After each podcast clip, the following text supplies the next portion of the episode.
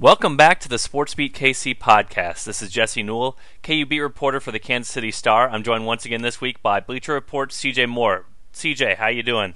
Jesse, I'm doing well. How are you, man? I know I'm kind of pumped. This is the second part of the draft that we started earlier, uh, the Roy Williams era draft coming this week. But uh, before we get to that, anything new in your life? Uh, have you found all the Pokemon Goes in your neighborhood? What a waste of time. I have not, and I will never have that app.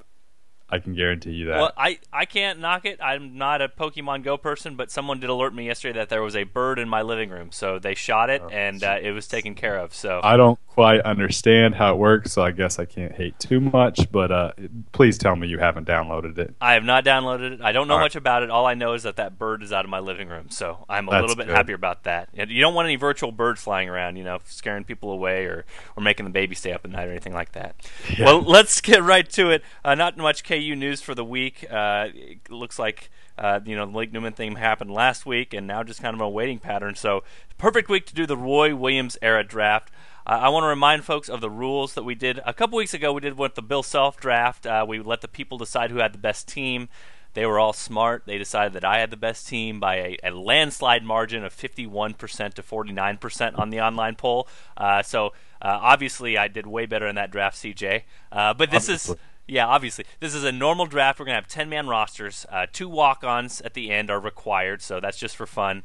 Uh, the, we're talking uh, about any time in the Roy Williams era at Kansas. He had 15 seasons with KU from uh, 1988 89 to uh, 2002 2003. And then also, it's the best version of this player, but a little bit of a twist. It's, it's while uh, they were with Roy Williams. So, uh, for example, as, as we might use an example, Wayne Simien played much better as an All American during his time with Bill Self. We're talking about the best version of Wayne Simien while with Roy Williams in his first couple of seasons. Uh, all that all sound good for you, CJ?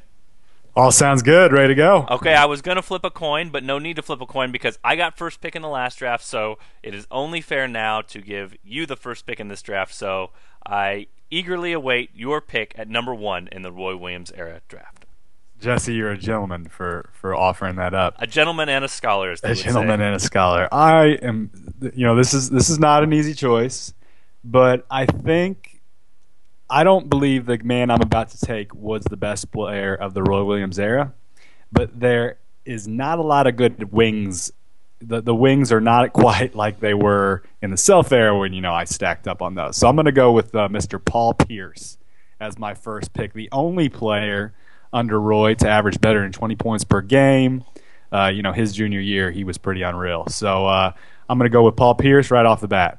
That's good. And uh, did have we heard from him since college? Has he done anything? I, I haven't gotten any Uh, update. uh, I think I think he was a D leaguer. okay. Yeah, I, I think he just kind of fizzled out. Okay. Well, I mean, again, this is just a Roy Williams era draft, so uh, it's okay. It doesn't matter what he did after college, so uh, that's fine that he didn't really go on to have a, a Hall of Fame type NBA career or anything like that. So uh, that pick is fine, and I'm, I'm I'm actually glad I gave you the first pick because my first pick is still on the board. Uh, because you're talking about how great Paul Pierce's junior year was, but uh, can you name who the Big 12 Player of the Year was that year? C- It was it was Mr. Raef LaFrentz. Right. You know that that was my other guy. That that, that that was my top two on the board. It and was- uh, that's a smart pick. It was Larry Raef LaFrentz. So Raef LaFrentz is my number one overall pick. Not only the 1998 Big 12 Player of the Year, also the 1997 Big 12 Player of the Year. And again, because we're not penalizing for what happened afterwards, because uh, Raef was a high NBA draft pick, had a, a long career, not necessarily a successful one, but uh, he was amazing in college. And the one thing I remember, he would get the ball on the baseline about 12 feet away, and he had the turnaround jumper with the high release. Uh, he'd get the guy on his back, do a little shimmy, go baseline, shoot that 12 foot jumper, nothing but net every single time. I mean, every kid at the playground was practicing the Raef LaFrentz 12 foot turnaround jumper over the left shoulder, or over his right shoulder, I guess. Uh, I, I mean, that was an unstoppable shot, and that dude was a college force. I wonder if there's any Raefs around that are like, oh, let's see, they'd probably be like 19, 18, 19, 17 now. That's a I wonder great if there's any question. Raefs around Kansas. That's a great question. Uh, it was one of those crazy names, and you know everybody had figured out that it was fear backwards. You know what I mean? It was one of those deals. But uh, I, I bet if we did enough research, there might be there might There- be some Raefs out there. There but, might be that, that it could be a story for you there, Jesse. Yeah, I'm, I'm already Yeah. writing it down. He'd uh, he obviously he kind of had the Danny Manning curse in the NBA. His knees, you know, probably he would. I think he would have had an even better career. I believe he was like maybe leading the league in blocks one season when he got hurt, um, which really wasn't something he did great at KU. But I, if if I remember right, I think he was leading the NBA at blocks at one point, or maybe had the highest block percent or something. Yeah. and uh, you know he was he, he turned into a decent pro player but I, I think he'd have even more of a legacy if it wasn't for miles simon mike bibby Cuttino Mobley and Tyson Wheeler. Let's let's just go ahead since since since those two Paul and, and Raef are off the board. I just say while you're twisting the knife, you would go ahead. And, Screw those guys. Like they ruined part of my childhood. Thanks a lot, Bibby, si- you know, Simon, Mobley, and Wheeler. I'm I'm pretty sure they took C 12, 13 year old CJ. To, I, I think it was 11, 12 year old CJ to tears, but, but both those years. yeah, I just remember the desperation three that Raef shot from the corner against at Arizona. At, Yep. Well, and then that, and then yeah, and then also again, yeah, the Rhode Island game where you thought, okay, this this sort of thing probably is not going to happen two years in a mm. row, and sure enough, lightning struck for KU in the round of 32 against a, a very guard talented team in Rhode Island. Uh, Jim Harrick, forever remembered for that. Going back down to the 1998 NBA draft, uh, you know, Raef LaFrentz taken with the third pick. Uh, can you name the first pick that year, CJ? I'm putting you on the spot. uh, I believe it was uh, Olo, Olo Candy. Olowokandi, Michael Olowokandi. So when Olowokandi, Bibby, LaFrentz, and then Antawn Jamison, Vince Carter with the fifth pick, some guy by the name of Dirk Nowitzki with the ninth pick, and then uh, Paul Pierce. Paul Pierce with the tenth pick. So uh, Can you? I mean, those poor Clippers. Look at all those just like Hall of Famers there, and they're taking. And you know, he's uh, he was the only guy for a long time to not make the tournament his last year in school and then be the number one pick. Although he did make the tournament, I believe the year before he came out. So uh, you know, Simmons obviously is relevant this year because he didn't make the tournament. So he did not. we, we kind of heard some uh, Olowokandi talk this this past year because of that. It is a little bit tougher to, to take Pacific to the uh, It is. tournament. So uh, I will give him a little fair. bit of uh, a leeway on that one. Okay, you have the third pick now. You have the, the second best player so far in this draft, and now you have the third pick. So go for it. All right, my next pick is going to be I, the best player on the 2001-2002 Kansas Jayhawks, Mr. Drew Gooden. Uh, Mm. You know, probably the most entertaining team. uh, The, the most fun I've ever had watching basketball was was that year. That that team was pretty incredible. Gooden put up nearly 20 points per game, 11.4 rebounds, two assists, 1.7 steals, 1.4 blocks. I mean, the guy did it all. He was he was pretty unstoppable. Um, I think my greatest memory might be him like missing a. Sh- I, I forget what game it was, but he like he almost like threw a shot off the backboard to himself. He was just a freak and uh, fun, fun guy to watch, fun team. So uh, going with Mr. Drew Gooden. I, I actually can't argue with that one. You know, if you're talking about peak level of a, of a player, you know, freshman year he was obviously raw when he came in, but man, when he got to that junior year and, you know, that 0102 team, I just remember the uh, Elite Eight game where uh, basically Ernie Kent and Oregon had said, uh, th- they're just going to run with Kansas. It wasn't going to be a big deal, you know. It's just going to run with the Jayhawks, and uh, KU ended up winning that game somewhere in the hundreds. It was like 104 to That game 78. was so fun. Um, but so I mean, it was it was basically, and then afterwards you could kind of just tell. I mean, they didn't have to really say much. KU didn't, but it was kind of like, okay, you wanted to run, and uh, KU ran, and that was it. Uh, but yeah, Drew Gooden was uh, definitely a peak player of the Roy Williams era. Hey, you know, if we're talking peak players, I guess I'll go ahead and uh, I'll complete my front line here, and I'm gonna take Nick Collison with the fourth pick, and uh, again, uh, just a player that unbelievable the 2002 2003 season uh, along with uh, a guy that I'm sure is going to get taken here very soon but uh, the Big 12 player of the year that makes that gives me two Big 12 players of the year compared to year one uh, Drew Gooden did take it in 2002 but uh, an unbelievable unbelievable end of his career and lifting KU to the national championship game where they eventually lost to Syracuse. Uh, some of the most dominant stretch of play that I can remember uh, from a KU player, and I just remembered. I guess it because kind of like the one shining moment highlight of him. I believe it was against Uh, it was either the Duke or the Arizona game. I believe it was the Duke game where he got Steps the ball. over. He got the Yeah. ball in transition, held the ball up kind of above everybody else, and put in the, the the finger roll in transition. And it just seemed like almost one of those transcend transcendental moments for a player where it was just he was so much above the level of anybody else playing on the court that day that it was uh, it was it was something that you don't forget very easily. And uh, Nick Collison had a stretch again. If we're taking peak performance of the peak player, it's hard to argue against what Nick Collison was doing at the end of his career. I am I'm so so I I uh I made my board. I put Gooden three. I was trying to think with my head, but with my heart, I wanted Nick Collison up there. He is my favorite Jayhawk of all time. Uh, you know, tr- true story. If my if my youngest son Henry would have been a female, decent chance his name would have or her name would have been Collison. That's how much I love Nick. Wow. like great best footwork of all time. Like I I love that guy. So I took I took it to my buddies. I was like, all right, help me out here. Like who do I put three on my board? Do I put Gooden? Do I put Collison? Like my heart says Collison, my head says Gooden. My buddies cleared it up for me. I, I Gooden got more votes than Collison, so you know I, I, I gotta I gotta pick with my head here because that's what a smart general manager would do. But man, I love me some Nick Collison. That might Like, have led you astray right there, huh? I mean, if you would have named your daughter after him, he can't get the third pick in this draft. he's oh man, it's I mean, did you go back and forth with those two, or or where were they on your board? Let's be Uh, honest. my my decision was kind of made for me, honestly. But he was third Yeah. on he was third on my board. So Oh, really? I'm, He was I'm- third on your I'm- board. I am not. Uh, I'm I'm not disappointed. But again, I this is we're picking nits here because Yeah.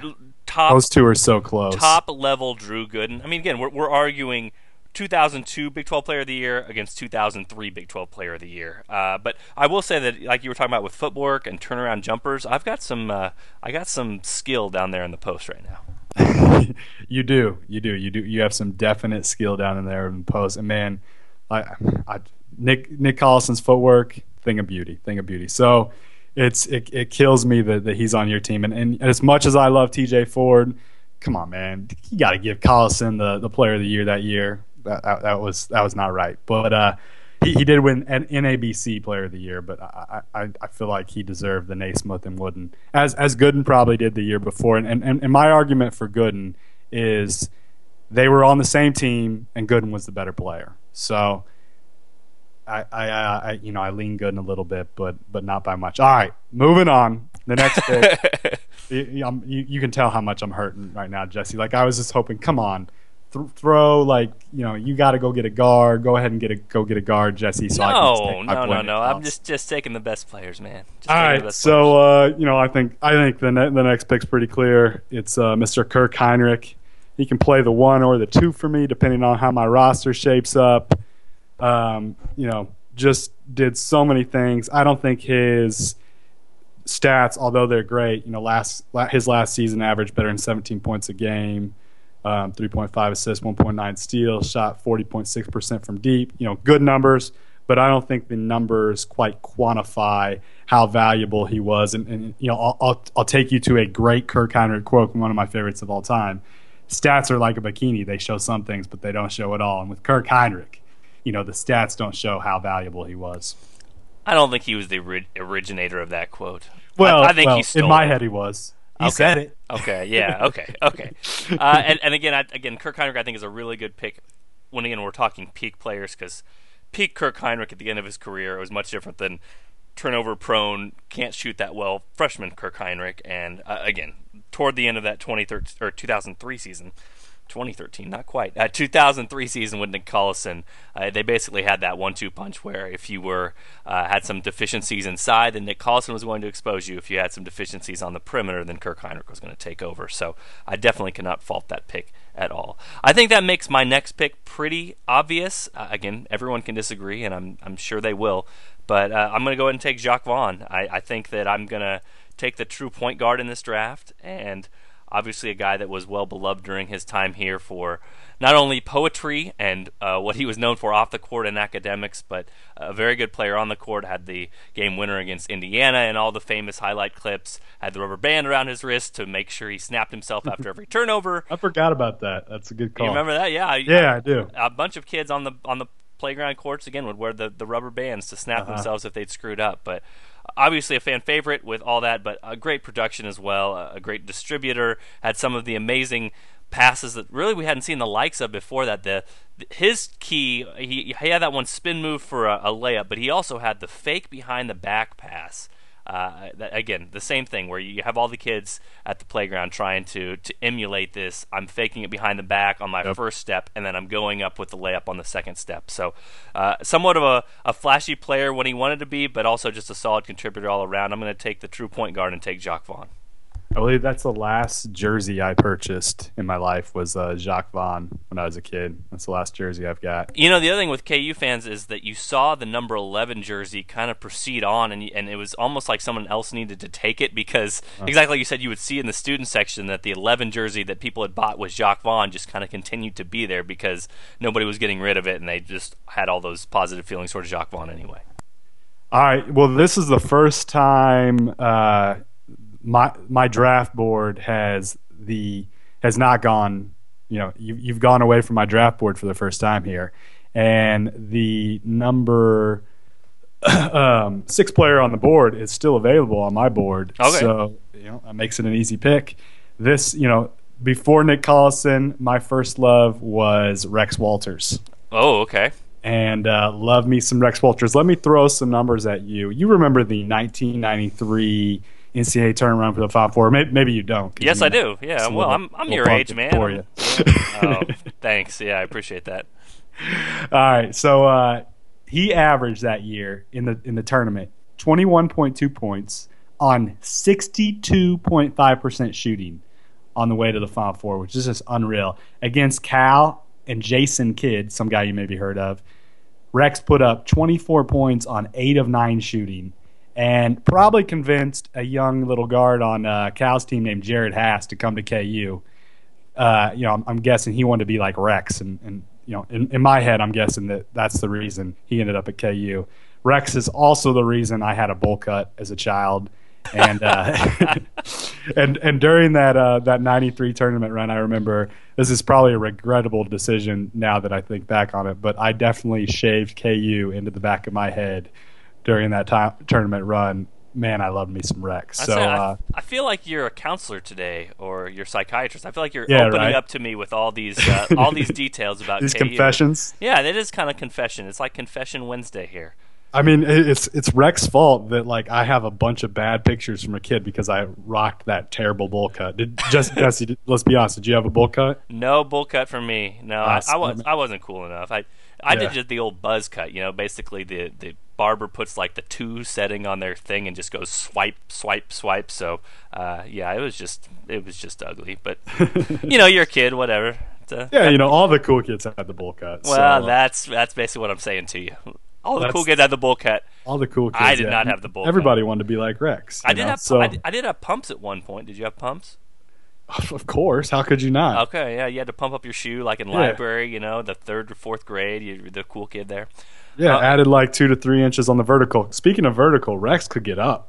Well, Rex had like a crazy high vertical. Yeah, I think he had over. I think he was an over forty inch guy on the vertical. And again, just that lefty stroke with him, uh, the three point stroke. Like you said, shooting the 63% is impressive. I'm sure if we calculate that out for effective field goal percentage, you know, when Oh, he's shooting a bunch of threes, it would be off the charts good, which makes that even more valuable. Okay, well, I'm left with a little bit of a tough decision here. Was that the next guy on your board? Yes, it was the next guy on my board, actually. Uh, Uh, so, Jock's understandable. so I mean, you made the wrong choice, but it's understandable. we're we're going a little bit chalky here, so I you know I'm, I'm feeling not as good about this this one as the last one. You went way off the board last one, which, which is why I dominated you in the poll on KansasCity.com.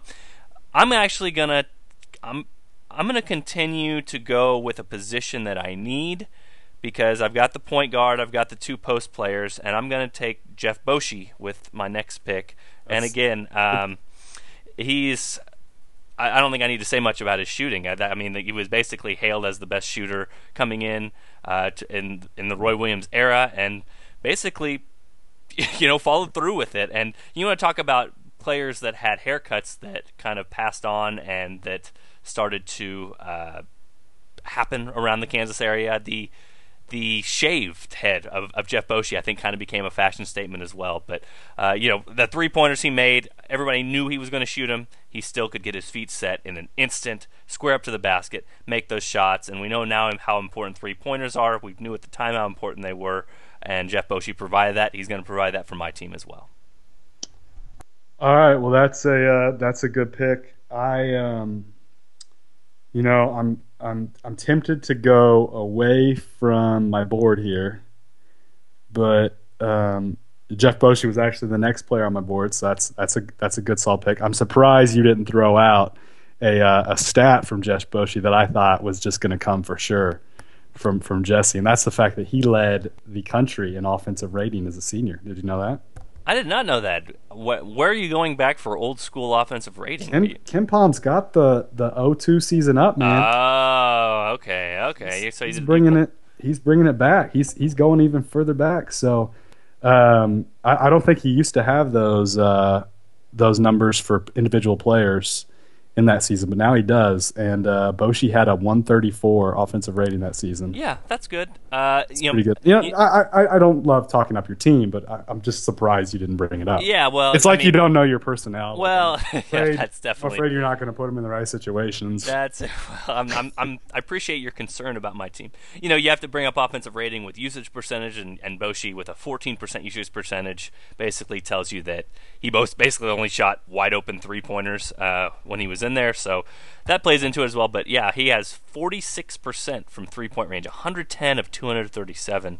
Uh, and then also a, a, minuscule turnover rate, which helps out because, uh, you know, if you're going to be a catch and shoot guy, you might as well not turn it over when you do get the ball. So, um, again, a little bit of a one trick pony, but man, that trick, as we've seen like with guys like Brannen Greene, that trick was pretty impressive. All right. Well, I'm I'm going all over the place here. I'm trying to decide what to do. I'm going to go ahead and fill out my starting lineup. Um, you know, I, I probably got criticized for not filling it out early enough. You know, last time I'm sure you could criticize my drafting tactics because I because I just went wing, wing, wing, wing, wing. you could do that, so, or the yeah, people yeah. could do that. I don't mean I could, whatever. I could do that. All right, I'm gonna go with uh, I'm gonna go with Mark Randall.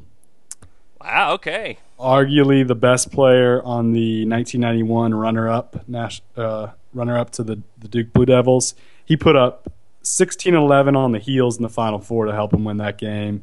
Then went with 18 and 10 in the title game. Shot seven and nine that night. Outplayed Christian Laettner. Um, you know, the 90-91 team is the first team that I really remember watching as a kid. And uh, you know, my my memory is Mark Randall is, is the best player on that team, and and uh, you know that that Final Four run was pretty fun. So uh, I'm going to go ahead and you know fill out my front court and uh, we're going to put up Mark Randall next to Mr. Drew Gooden. That is a solid pick, and again, going. Uh, this is like you were saying, it kind of goes back. This is about the tips of our memory here, so uh, yeah. that's good. That's a good kind of old school pick, even if you're going for the Roy Williams there. That's about as old school as you can get. You know, I'm I'm actually going to stick with my board here, and I'm going to go for talent, even if he has to come off the bench here. And I'm going to go with Scott Pollard. Uh, I think that again he was on a uber talented team mm-hmm. and probably could have given more than he did. Uh, but the thing about it was he was a great rebounder, great role player on that team, and just kind of made up that that starting five that ended up being you know the, the 97 team that was was so good and and like you said gave so many nightmares to, to people when the Arizona game happened so I, I am taking Scott Pollard you know he was a first round draft pick uh, he was known for his colorful personality I guess you could say and also uh, the things that he did, the, the long hair, the, the fingernail polish, it kind of did shake up the, the KU fan base a little bit. I think it kind of uh, loosened things up a little bit. Roy Williams didn't necessarily always have those sorts of players on his team. It might have opened the door for the guys like the Drew Goodens later on that, that showed a little bit of personality. But uh, just as far as talent goes and as far as peak goes, even though he might have shown the uh, exact peak numbers that some of these other guys did, I think that's just because he was on a loaded roster. So I'm going to go ahead and take Scott Pollard and put him as the fifth selection on my team, the tenth selection overall. All right, my next pick, I'm going to uh, you know start strengthening my bench a uh, another guy that you're going to have to go way back, but uh, Mr. Kevin Pritchard is is my next pick. He averaged uh, you know, he played his last two years for Roy. As a junior, he went 14-5 and 4.4 assists. Led the team in scoring as a senior, 14-5 and 5.1 assists. Shot 42.6% from deep. He had a true percentage, true shooting percentage going advanced stats on. He has 64.2%. Wow. I think probably you know a, a team that gets overlooked in the Roy area, but Roy era because of later success. But that team went 30 and five, and you know he's a he's the best player on that squad. Uh, you know Pritchard could, could play. Obviously, a huge huge member of the the '88 championship squad. So uh, I'm going to go Kevin Pritchard. Pretty pretty darn good bench guy. Not bad, not bad. And again, you're kind of going old school on me, so that's that's good. I, I applaud going so old school when it is Mm-hmm. at the very beginning of your memory. you know, I, I, I do what I can. I, I don't remember too much Kevin Pritchard just because of the fact, like I said, the 1991 team's my first real memories. And uh, he played the year before, obviously. But uh, I will say I have watched the 1988 Final Four on many, many, many times. So uh, I've seen plenty of Kevin Pritchard in those games. Pretty good, pretty good. Uh, okay, I'm gonna go ahead and fill out. You know, we talked about filling out the the lineups and, and completing those. I do need. You were talking about wings, and uh, that's something that I didn't do very well the last time, and obviously probably need to do a better job this time. I'm gonna actually go with. I'm actually go with 2003 Keith Langford here in this spot, and he can complete uh, my spot. And again, since you've gone gone ahead and given me some advanced stats, I can advanced stat give you some knowledge here. Drop some knowledge on Keith Langford. A, a 114 offensive rating, now possession percentage of, of a usage rate of 21%. So uh, he wasn't the focal point of that offense, but again, the focal point of that offense was who you would expect. It would be Nick Collison. Why would you not give Nick Collison and then also Kirk Hinrich a lot? But uh, a very key member of that team, kind of the the third piece of that, and then. Um, the guy that made 58% of his twos, which is really good for a guy who's a slasher, and the first of two years where you always will wonder what would happen if Keith Langford did not foul out of KU's final game, uh, the Syracuse game. So, uh, but uh, a great player, great slasher, fan favorite, and uh, Keith Langford. He's on my roster.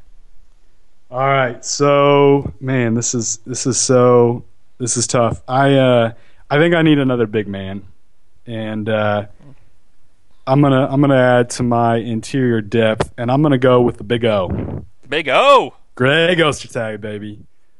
10.3 points per game, 8.8 rebounds, 2.8 blocks. Now those might not sound like great stats, but he did it in only 21.1 minutes per game as a senior. I mean that those those those if you if you run those to 40 minutes per you know per 40 minutes, those are some pretty impressive numbers. Um, you know, swatted everything that came into his area era area. Sorry, excuse me. Now you know last time you took all the rim protectors, I got absolutely the best rim protector of the uh, the Roy era. So uh, the Big O coming in, giving me a little D.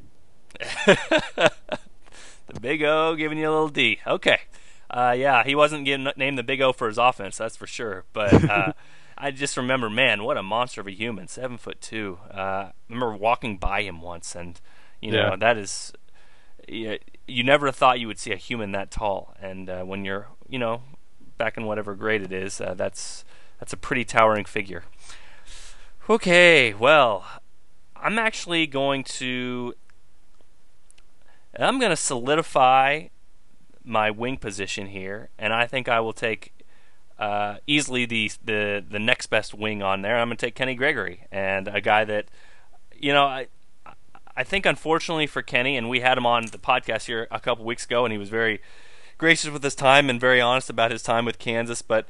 I, I think that sometimes we get so colored by what somebody doesn't do that we forget about what they can do. And so, with some of his jump shooting problems and, and all the hype that he came in with with the McDonald's All American game, and you know how much people expected of him, uh, people might kind of consider what he didn't do rather than what he did. And he was a very productive player for KU in most of his seasons. You know, a leading scorer in the 2000 season, and, and part of this also might just be that uh, his teams didn't have the most success of, of some of the Kansas teams when it came to the NCAA tournament. So I, I think a very solid player. Here. Again, even you know go, the next season with Drew Gooden, he averaged 15.6 points per game. Made he made 60% of his twos in that year. Again, not not the greatest jump shooter. Had the the long release. You know, struggled with the two pointers, but man, could the guy fly in transition? He could score there. Uh, a good defender, and a, a, lot of different things that he could do for you. Uh, I think at this point in the draft, with my seventh pick, I think that that's a, a pretty solid pickup, especially when you consider uh, all the skill set that he did have. And I still believe he's either first or second in the NBA Combine rankings ever when it came to came to vertical jumps. So uh, he was a guy that was athletic. Uh, I mean that that was there was no question about that part of Kenny Gregory's game. All right, Jesse, you. Uh, I'm going to take a better version of Kenny Gregory. Oh, not, not you know, Kenny Gregory, nice guy. You know, thanks for coming on the podcast. But uh, better version of him would be uh, Milt Newton. Wow. Okay. Going way, way, way, way back on you. 17.7 points per game as a senior, shot 45.5% from deep. Very key version. member of the 88. Man, huh? a better version. I'm just I'm just still shocked. That's those are fighting words there. He's a better version of Kenny Gregory. Great athlete, but, you know, could actually shoot. Like, so uh, not 46 inch vertical great athlete. He was a pretty darn good athlete. And uh, it, also, you know, Milton Newton is a favorite of mine because of, of again the '88 championship team, and one of my favorite stories I ever heard, KU stories I've ever heard, and I'll, I'll, tell it to you now. It was told to me by Mr. Uh, Brett McMurphy, who I believe is writing for for ESPN these days, and uh, I'll, uh, I'll, I'll go ahead and tell you that story. In the days leading up to the title game, Larry, Larry Brown told his boys that they could not run with the Sooners. You remember that? Not, well, you probably don't remember that OU team, but you've heard about them. Yes, the, uh, those guys could run like crazy. You know, they they wanted to play fast. So Brown was telling his guys they needed to slow the game down. Have you heard this story before, Jesse? Nope. Keep going. All right, he he was telling them they need to slow them down, make make them play KU style. And as as the Jayhawks were huddled together in the tunnel before they took the court, Newton's told his teammates, "F that." okay. Obviously, he, he put a few more letters on that F. Yeah. Let's run with these guys.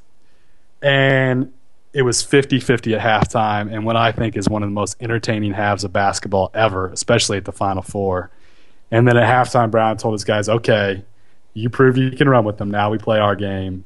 And the second half score was 33 29, one of the biggest upsets ever. So, uh, pretty pretty awesome story, I think. And uh, and Milton Newton really turned into you know was r- really the the guy that next year on that team.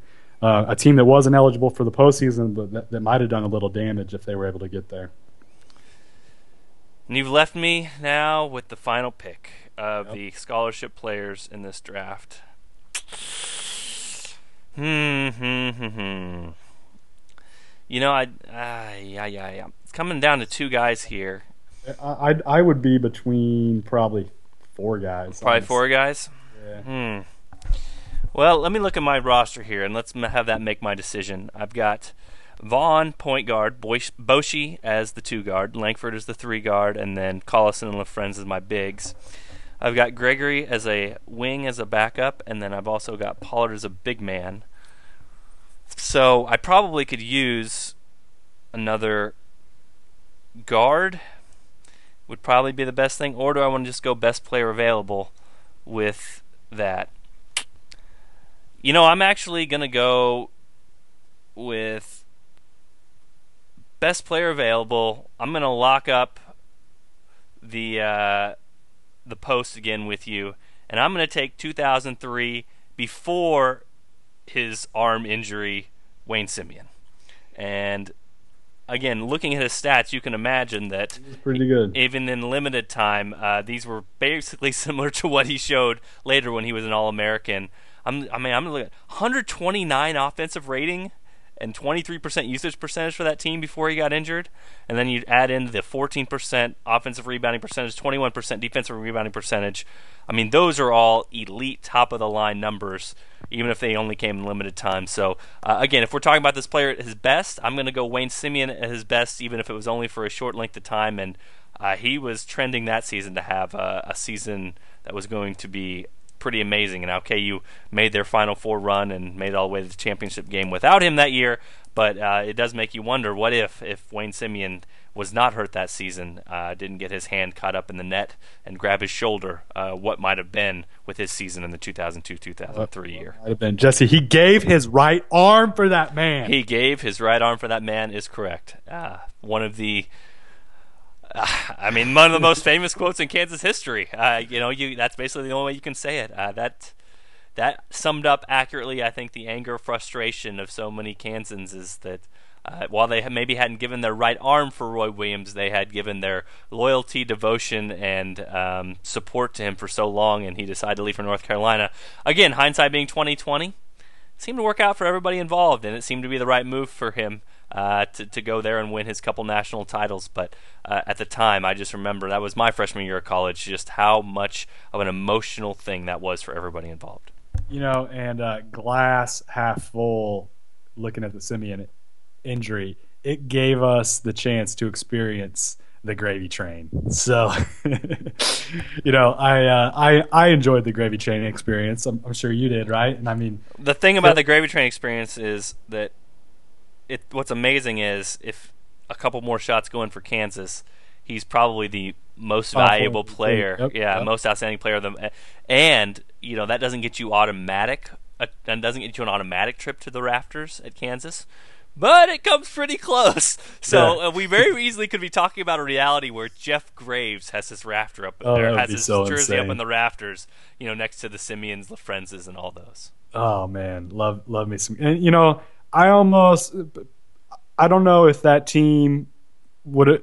Obviously, Simien was a superior player, and it would have been nice to have him. But Gravy Train really just fit in nicely next to Nick Collison because Collison was such a good scorer, and it, it I don't know that, that that team just kind of blended right at the right time with with the gravy train there. And you know, no, not saying you want to take away a talent like Wayne Simien, but I think it, it, it, came together all right for those guys. We've talked about, you know, being better fits, and I don't necessarily dispute that. You know, we talk about Landon Lucas being a better fit with that roster than maybe a guy than other people out there just because, you know, he kind of blended into that role. And, you know, look at these numbers across the board.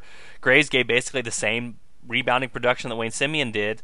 Uh, didn't need to take as many shots, so it kind of allowed Nick Collison, Kirk Hinrich to take on that scoring load, uh, while also having a better block percentage and, and yeah, his interior D better, creating more steals. So mm. uh, there is something to be said for that. Now, on the opposite side, uh, Jeff Graves was very turnover prone. Wayne Simien was not. So I mean, you're you're weighing a lot of different factors here when you look at that. But uh, would would you say that KU was better without Wayne Simien in there? I mean, I think that probably is a stretch to me. But is there a way that that lineup produced very well on its own with when Jeff Graves came in and played his own role? I, I think you can definitely say that. Yeah, now now I think you have to put a note in here that um, Wayne Simien only gets to play until about the four minute mark of the first half, and then you pretty much have to take him out.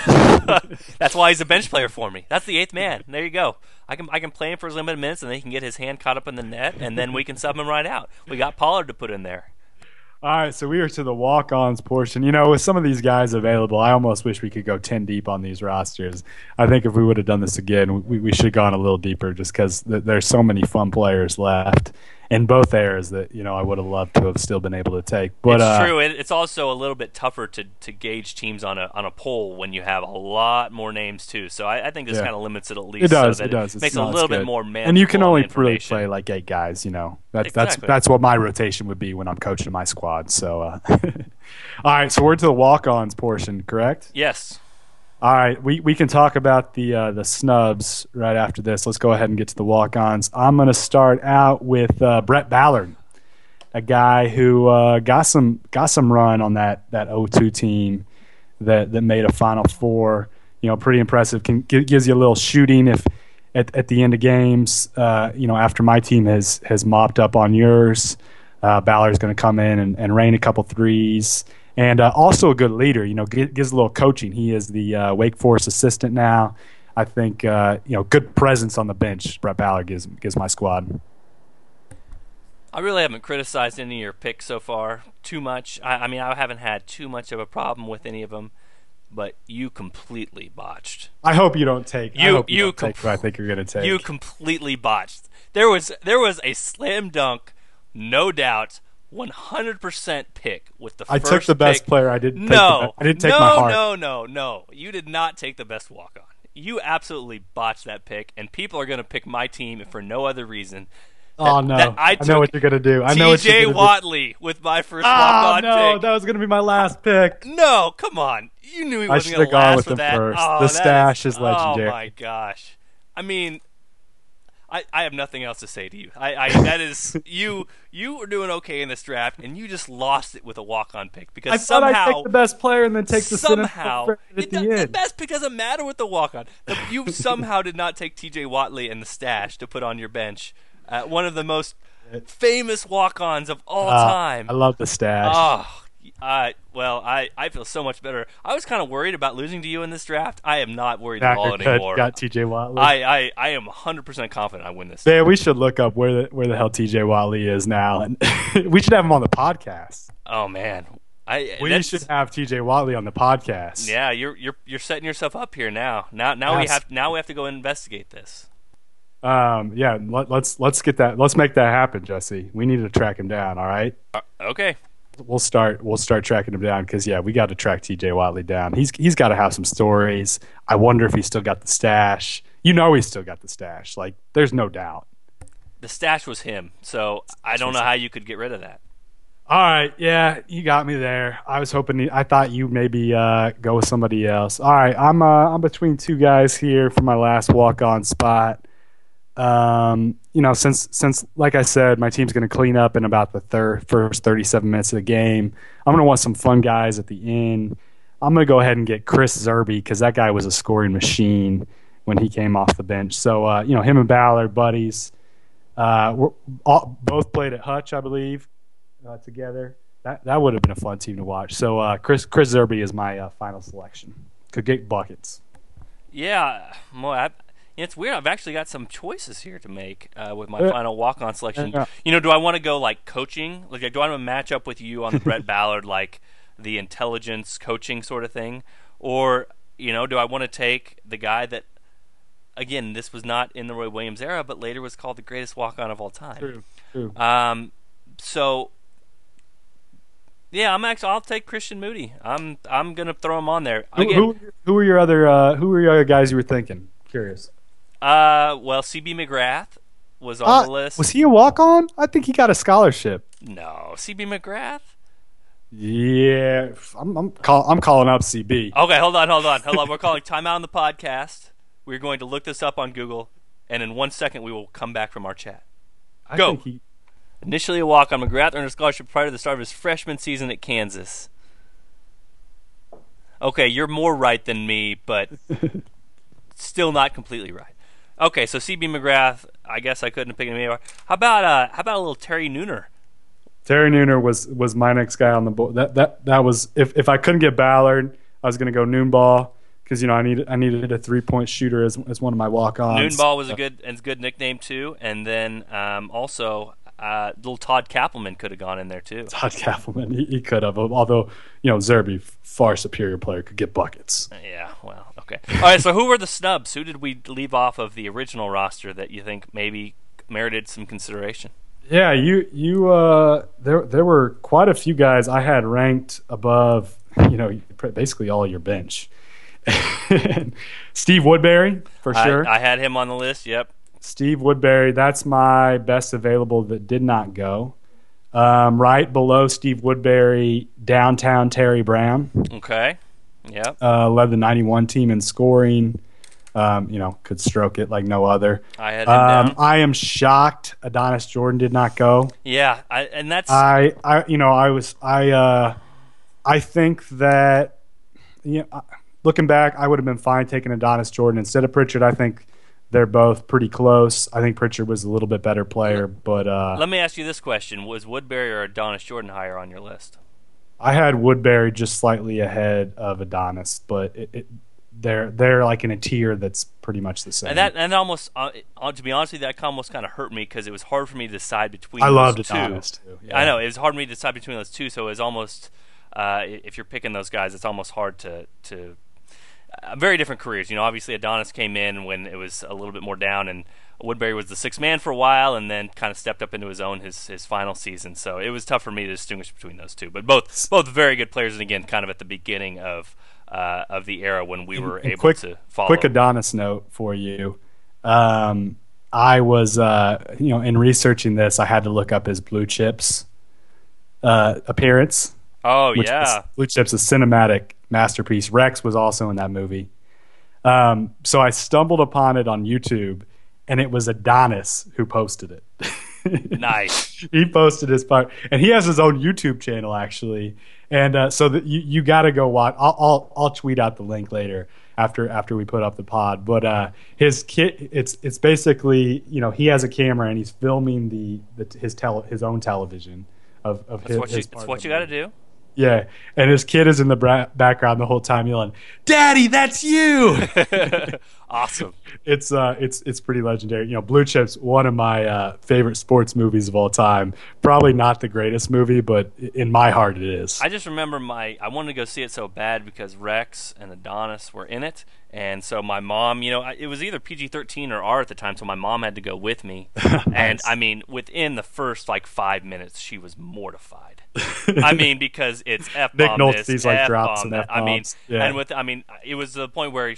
I think she almost marched me out and finally just you know decided that this was how the movie was going to be, and I wanted to go see it so bad. But uh, yeah, that I just I just remember that my mom next to me in the movie theater because uh, I wanted to go see it, and, and her just being mortified at the language in the very first beginning of the movie. Can you uh, can you name the movie star on uh, on my squad that actually did did make it in this draft? The movie star on your squad? Yep. Oh, Milt? Nope. No, I can't. The Big O was in Eddie, man. Oh, jeez. Okay. We're not counting that.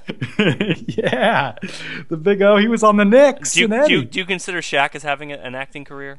Absolutely. Okay, well then, yeah, okay, then we're then we're in different places when it comes to that. Any other snubs? Any other snubs that you saw? Yeah, Aaron Miles once again. Uh, Aaron Miles not, not not making it on here. Uh, that's uh, you know easily him and him and Adonis Jordan. Maybe a coin flip. You could have gone with e- either one of those guys. Um, you know, his first two years at KU, he was he was pretty darn good. Uh, you know, obviously a little better in the Self era, but uh, still pretty good in the um, in the Roy era, and then uh, Jerod Haase as well. This this was one thing that surprised me in, in researching this. Looking back, I did not realize that Jerod Haase's first year at KU, he led the team in scoring. I looked at the same thing. Yes, That's a KU team that in- scoring. included Raef, Ostertag, and Jacque. That's that's uh, that's pretty nuts. The other thing about Jerod, what I mean, I think that again, so much gets colored by the end of the season. But gosh, just the wrist injury he had, and the disappointment and the bad shooting that he had, you know, very very late in his career. It's almost. Uh, it's almost like that colors your vision of what the player was because again I was shocked to see that he had led KU in scoring to it. It's just it's something you don't remember from earlier time because you remember so much about his later time and then also the very famous book Floor Burns. oh man, How many copies do you have, CJ? I got one. Okay, I, I got one. You got one, right? I knew it. Uh, I'm sure there's one somewhere in this house. I couldn't tell you where it was. Yeah, I'm not. I'm not sure where mine is, but I, I bet it's around here somewhere. I live in my childhood home, so it's probably in the basement somewhere. Yeah. Well, and I I think if nothing else, um, that he was definitely definitely known for that. The floor burns. Any other players that were left off the list? Yeah, I got. I got. I'd say even five more that that I think were were right there in that bottom tier that probably should have been in consideration. Billy Thomas. Yeah, that was that was who I was considering with my last pick with Simien. That was the other one I was thinking about. Billy Thomas and downtown Terry Brown would have been good on either one of these rosters just to come in and fill it up off off the bench. Uh, Richard Scott. Yep, had him. Nobody had a backside like Richard. if, if he sealed you, it was over. So uh, enjoyed me some Richard Scott. Also one of my favorite players in that uh, you know that early era of my life. Uh, and then my mom's favorite Jayhawk of all time, Ryan Robertson. She would she would be sad that I didn't take Ryan. Yeah, I had him on the list too. I, Scored thir- 31 in his final game as a, as a Jayhawk, nearly upsetting Kentucky. I, I I remember that he was awesome that game. Probably the best game of his career. yeah, I think you. Uh, I think you had basically everybody I had. The only other two I got two more. Let's see. Let's hear who you. Actually, I got three more on the list. You got three more. Well, I and this was not this would not be a fan favorite, but uh, just based on production, I had Eric Chenoweth. Uh, again, if we were, if we were going to match seven footers, sophomore year Eric Chenoweth, sophomore year Eric Chenoweth was pretty Yep, darn yep. good. And uh, again, I know a lot of fans. I feel like they'd they'd vote us down. Yeah, I mean, I feel like you get a downvote for that, but I, I mean, the guy was productive, and there He are was. some He's- things when you're a seven footer that you can do that other people can't. And he was rebounder, block shot, and could score. Uh, and then I did have Jeff Graves down, uh, just kind of as a pick because again, I mean, an eyelash away from being the most outstanding player of the Final Four during the Roy Williams era. Uh, I guess at least for me, gets mentioned on this list. yeah, um, you know Chenoweth too. If you've ever met him, he's a he's a really nice dude too. You almost you, you feel bad what happened to, to you know that people jumped on him so much. Yeah, So, and I know, he I was know, still a decent player late in his career. He just wasn't what he was as a sophomore. I know Lawrence Journal World um, beat writer Gary Bedore feels bad too because he was just doing an off-season feature one of those years and talked to Eric about him following Dave Matthews Band around. And, no, but seriously, I mean, it was one of those stories that off. that that took off and became on everybody's you know talking point and. And Eric, from that point on, when he didn't play well, you know, everybody kind of made the Dave Matthews Band jokes. So I, I know it's amazing what you remember and what you don't remember, but I, I think that Eric did take a lot of grief for that. Maybe you know sometimes players play well and then they don't play well, and and so I don't I don't think Dave Matthews Band had nearly as much to do with it as many fans thought. I almost felt like uh, Pageant had like the Eric Chenoweth treatment from KU fans. Yeah. And he had one of the biggest shots uh, that KU fans will remember, shutting down the Hearnes Center. So, Uh, three more for you: Alonzo Jamison, yep, and yep, okay, Eric Pauley, graduated with uh, Rex and Adonis. You know those those three were nice senior class, and then uh, Darrin Hancock, oh, kind of a, another kind of Kenny Gregory type that could just f- fly, and uh, you know I the the alley oops to Darrin Hancock are are some of the probably best alley oops in KU history. yeah, that guy could absolutely fly. Well, you feel good about your roster, CJ? Oh yeah, yeah, I do. You know, obviously, um, you've got. I think you've got the. This this is interesting. This is going to be an interesting vote because because you've got the better front court. I'll, I'll be real. You've got the better. front, got the Iowa boys up there. God, I would hope so. Yeah, Um, I have by far the best wing. you and- always get the best wing. You are just a that's that's your yeah, bias. I, I don't know what that what it, what it is, but I, I, well, when I looked at this, when I looked at the Roy era, it was just clear that you had to take Pierce because there wasn't anybody that was really close to him as a wing. So unless you were going to go small ball, real small ball, and not have a you know true wing, you had to take Pierce. And then you know being able to start Hinrich and Rex Walters in the backcourt, I think those are probably the best two guards of the Roy era. So really, my you know I, I feel like I have. I beat you at the one, I beat you at the two, I beat you at the three, I beat you at the four. And and then I got the big O coming off the bench swatting everything you bring in the paint. So I'm liking my squad, Jesse. you were to name your daughter Collison, and you just said you were to beat me at the four. I I mean he was the third pick. I mean it's that's a coin flip. But, but but but clearly the one, two, three, I got you. we will let the fans decide. Uh, I think, I think it's going to be closer than you think. I think that the uh, Raef LaFrentz, Nick Collison, Jacque Vaughn. You know what I kind of did a little bit. I think I've got a little bit of sentimental value on my team here. I think, I think people are going to Can't look back and they're going to find with the sentimental value. they're gonna- gotta pick with your head. they're going to. Are they going to do that or not? I don't know. I, I think they're going to come back and they're going to find in their heart what they remember about Raef LaFrentz, Nick Collison, and Jacque Vaughn. My first three picks, and that might just lead me to victory. those were those were some all time love Jayhawks, but uh, hopefully hopefully you know some uh, some older folk votes because they can appreciate Pritchard, Newton, and Mark Randall. Mark Randall was was really, re you know he was a he was a first round pick I believe as well, and um, I think let's see. I might have all first round picks on my team. Not trying to, to go that route, but I think I might.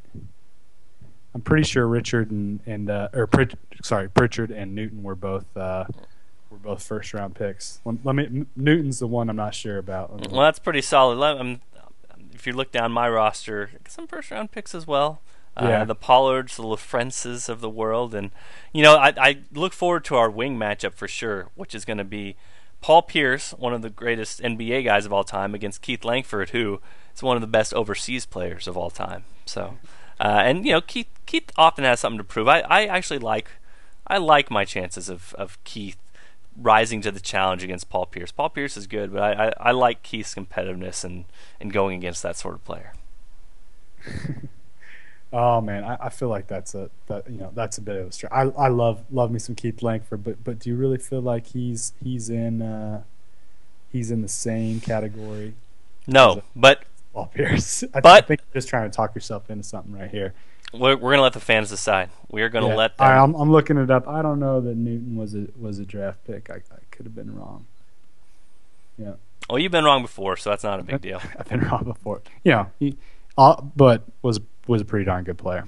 All right. Well, we're going to let the fans decide. Be sure to check out kansascity.com. We'll have a blog post up here this week uh, talking about the teams and listing the teams, and then you can vote at the poll in the bottom. Like I said last week or two weeks ago in a landslide victory, I defeated CJ in the Bill Self era draft 51% to 49%. Lance. So a landslide victory. Be sure to, uh, if you are smart and you understand basketball and you want to vote for my team, you can go on kansascity.com and be sure to vote for Team Newell and make sure CJ knows that he once again screwed up the draft, especially when it came to the walk-ons. Uh, but again, check out CJ's work, CJ Moore BR on Twitter. I'm at Jesse Newell on Twitter. You can find me on Facebook. Just type in the little Google search bar Jesse Newell Sports Reporter. Where, where I put. T- go ahead. Sorry, go, I'd say it- it's, it's where I put all my sports stories if you want to get it on Facebook. I know a lot of people read stories off Facebook. Go ahead, CJ. What's up? TJ Whatley, if you're out there, give us a call. We want to talk to you. we are going to be in our sleuth. Uh, we're going to be in our sleuth mode the next week to try to find where TJ Whatley is and get him on the podcast. But if, if you know TJ, let us know. You know, hook us up. Get, we got we got to get that interview. yeah, that is uh, something that needs to happen. Well, again, uh, we're going to wrap things up here on the Sports Beat KC podcast. For CJ Moore, this is Jesse Newell. Thanks for checking us out, and be sure to check us out again next week.